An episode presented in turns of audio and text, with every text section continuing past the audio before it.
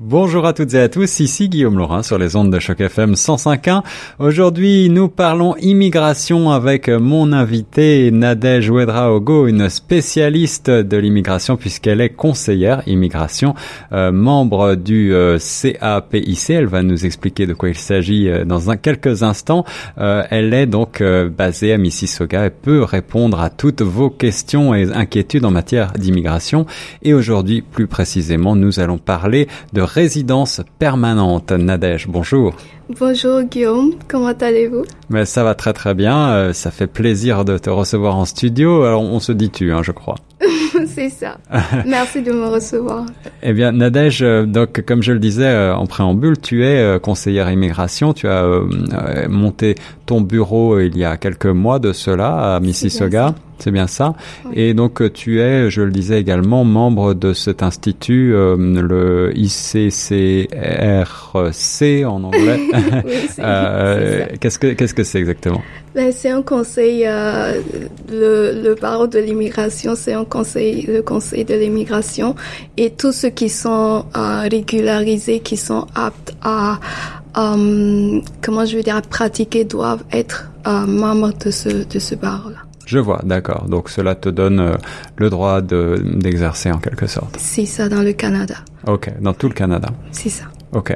Alors, euh, nos auditrices et auditeurs sont nombreux à se poser des questions d'immigration. On a beaucoup, euh, beaucoup de gens qui viennent des quatre coins du monde euh, et qui se retrouvent à Toronto, une ville à plus de 50% issue de l'immigration. Toronto, c'est assez fascinant.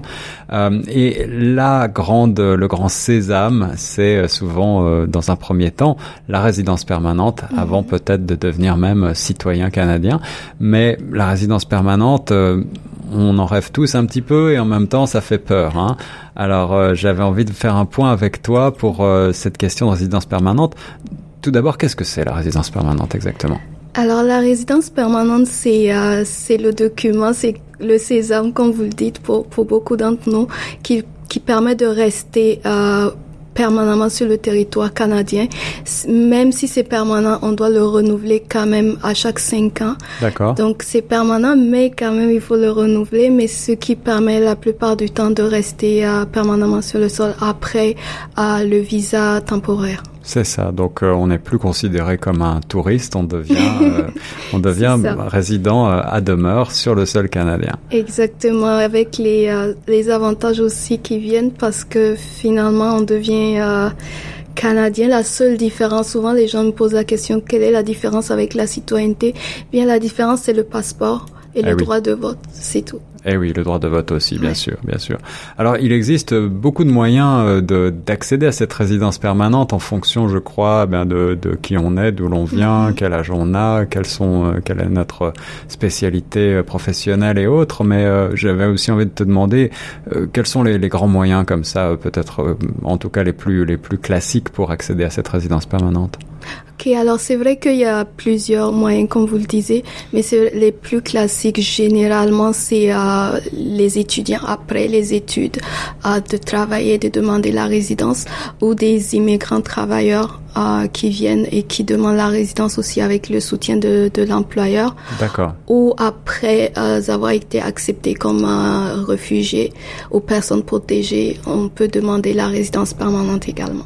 Voilà, donc ça c'est vraiment en fonction d'un statut bien spécifique. Hein. C'est ça. C'est ça. Euh, Nadège, c'est un parcours du combattant que d'obtenir cette résidence permanente. C'est en tout cas pour beaucoup d'entre nous euh, mm. un processus assez long. Euh, je vais te demander un peu plus tard combien de temps ça prend en moyenne. Mais d'abord, je vais te demander euh, quelles sont les, les, grandes erreurs à éviter, les pièges à éviter. Alors, chaque fois, la, la plupart du temps, euh, les clients que je reçois, c'est c'est plus ou moins les mêmes erreurs. C'est-à-dire quand euh, choisir un programme déjà euh, d'études adaptées. Parce qu'on le sait pas, mais une fois après les études aussi, le nombre d'années que tu as fait euh, aux études, ça compte. Parce que si tu as fait une année d'études, après tu as moins de temps pour travailler, ton, ton work permit ne te permet pas de travailler assez longtemps pour demander la résidence. Donc tout ça sont des pièges à éviter. Et aussi après, pour ceux qui travaillent, il faut aussi avoir parfois le soutien de l'employeur. Donc c'est bien aussi de s'assurer avant, quand on accepte l'emploi, que l'employeur est prêt à nous soutenir dans, dans cette démarche parce que c'est pas toujours évident, oui. Beaucoup, beaucoup euh, de renseignements à prendre en amont et c'est la raison pour laquelle il y a euh, des conseillers, des conseillères euh, en immigration comme toi-même. on remettra tous les renseignements pratiques pour celles et ceux qui auraient envie d'aller plus loin et de, de, prendre contact avec toi sur le site internet. Ça me fera plaisir. Je, je, te demandais combien de temps est-ce que ça prend en moyenne pour obtenir la résidence permanente? On, on entend différentes différents sons de cloche des gens qui l'ont très rapidement et d'autres pour qui ça a l'air de, traîner pendant des mois et des mois. Euh, est-ce que tu as une expérience là-dessus?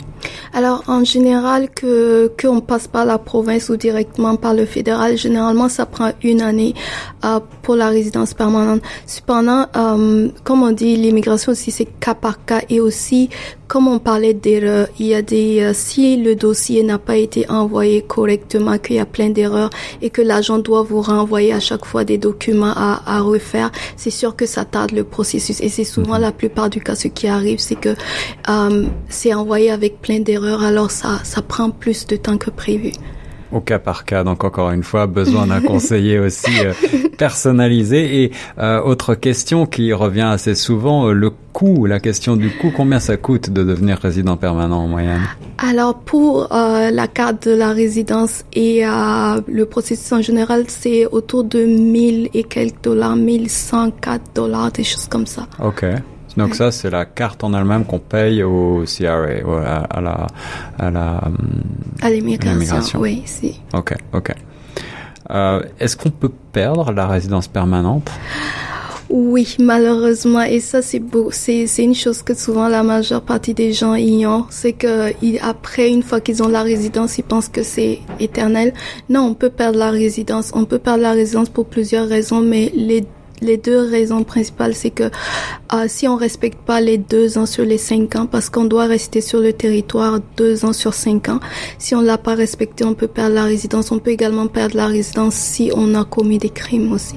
Bien sûr, d'accord. Ok, ça c'est toujours bon à savoir. euh, pour terminer, euh, Nadège, euh, que faire si on a été refusé à cette résidence permanente, si on a appliqué et que finalement on se rend compte qu'on n'a pas réussi à l'obtenir? Est-ce qu'il y a des recours possibles? Est-ce qu'on peut réappliquer? Bien sûr. Euh, déjà, c'est assez rare qu'on on refuse la résidence si tout est fait euh, correctement. Mais c'est vrai qu'il y a plusieurs raisons. Si la raison pour laquelle on vous a refusé, ils vont vous le dire. Si c'est parce que euh, vous n'avez pas eu assez d'années euh, de travail, ils vont vous le dire. Et dans ce cas-là, vous pouvez compléter vos, vos, heures de travail et redéposer. Si c'est pour des raisons, comme on le disait, pour des raisons criminelles aussi, vous allez être au courant et si vous devez demander le pardon de la reine pour après redéposer aussi, oui il y a différentes raisons, bien sûr, pour lesquelles on peut être refusé, mais euh, je dirais c'est c'est quand même assez rare qu'ils refusent si tout est tout est correct. Alors ça, c'est un bon message d'espoir, en effet. Merci beaucoup, euh, Nadège, de, de nous avoir euh, éclairé sur cette question de résidence permanente. on souhaite à toutes celles et ceux qui sont en cours de demande eh bien, de l'obtenir au plus vite.